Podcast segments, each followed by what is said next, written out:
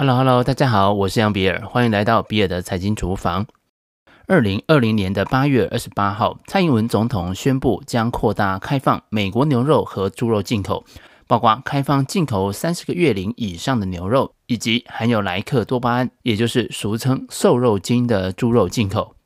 身为国贸系毕业的学生，关于全球化自由贸易的论述啊，我已经不想再多说了。都已经被骗了二十多年，全球化并没有像当初所说的让大家的生活都变得更好。也因此呢，是否扩大开放美猪美牛进口的是非功过，并非我们节目想要探讨的重点。那今天呢，我们还是回到投资面，来看看投资的机会到底在哪里。从两千零一年开始，麻省理工科技评论每年都会发布全球十大突破性技术榜单。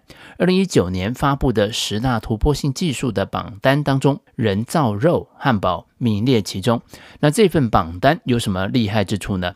我们现在知道的云计算、分布式存储、可回收式火箭、脑机接口、智能手表等技术，都曾经是这份榜单上的优胜者。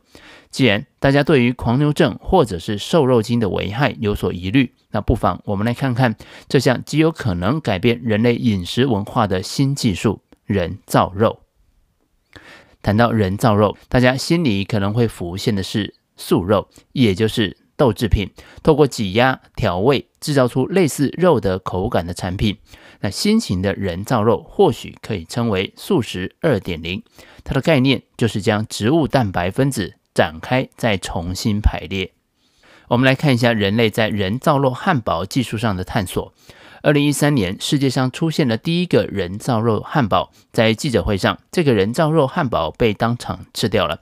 谷歌联合创始人谢尔盖·布林就是这项研究计划的主要资助者，而这个汉堡的造价则高达三十三万美元。这项技术的原理是从动物体内提取少量细胞。然后在实验室当中培养，用特殊的营养液滋养它，让它长成肌肉组织。简单来说呢，它就是让动物细胞在实验室当中直接长成肉。然而，这项技术的价格非常昂贵，目前能够量产的人造肉并不是用这项技术来做制造的。新的技术是以植物为基础来生产肉类的蛋白。这个领域的主要两个玩家分别是 Impossible Food 和 Beyond Meat，其中 Beyond Meat 已经在纳斯达克挂牌，它的代号是 BYND。如果分析一片汉堡牛肉排，你可以发现蛋白质、脂肪和水基本构成汉堡排的全部。如果可以找到蛋白质和脂肪的替代品，再加上少量的微量元素，那这个就是人造肉了。但是这种人造肉吃起来不像牛肉，因为它没有牛肉的口感。啊，比如说呢，那种嚼劲，或者是煎了之后的那种独特的焦香。Impossible Food 最终从小麦和马铃薯当中找到了一种类似纤维状的蛋白，也就是拉丝蛋白，模拟了牛肉的嚼劲。但是即便是这样子，人造肉还是没有灵魂，也就是啊，因为血红素让煎牛肉所产生的那种香味。Impossible Food 把血红素的基因元件放进了酵母当中，用酵母合成之后，再加入肉饼之中，一个吃起来、闻起来都像真的汉堡的汉堡就诞生了。那到底我们为什么会需要人造肉呢？根据麻省理工科技评论指出，以动物种类的不同，生产一磅的肉类蛋白要比生产等量的植物性蛋白多用四到二十五倍的水。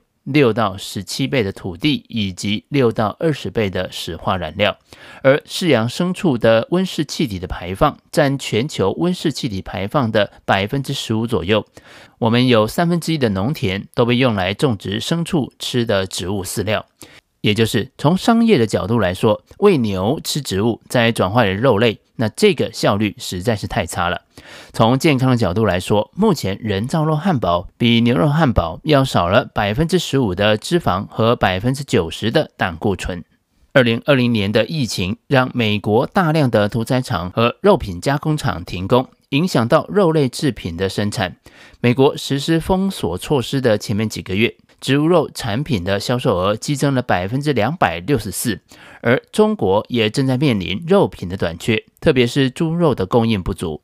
原因是二零一八年的非洲猪瘟让猪只大减，再加上疫情导致全球工厂停摆，迫使猪肉进口更加的困难。富比士杂志预估，到二零二二年左右，人造肉就会大量的进入市场。跟尤瓦尔·哈拉瑞在《今日简史》这本书里面所说的一样，十年之内，人造肉的价格将会比传统的肉类还要更便宜。那这个观点呢，也得到了美国国家科学院 NAS 的认同。为了能够尽快的抢占市场，Impossible Food 宣布要调降人造肉的售价。Beyond Meat 也说呢，希望公司的人造肉到了二零二四年，这个价格能够追上传统的肉品。但是，随着竞争者不断的加入，这个降价的时程可能还会再提早。摩根大通预估，十五年之内，植物性肉类的市场可能轻松的会超过一千亿的美元。巴克莱银行分析师则表示，替代肉类市场可以占到全球肉类销售总量的百分之十左右，或者是说呢，可以在十年之内达到一千四百亿美元的规模。而根据 Beyond Meat 公布的最新财报。二零二二年第二季的营收是一点一三亿美元，相较去年同期增加了百分之六十八点五三，相较于第一季增加的幅度是十六点七五个百分点，但是净利转为亏损一千零二十万美元，主要的原因是营业成本上升的速度高于营收增加的幅度。由于餐饮餐厅通路受到疫情关闭的影响，这块通路原本是 Beyond Meat 成长最快的市场，受到了严重的影响。二零二零年七月份开始，Beyond Meat 会开始在中国阿里巴巴旗下生鲜超市盒马鲜生贩卖植物肉汉堡 Beyond Burger。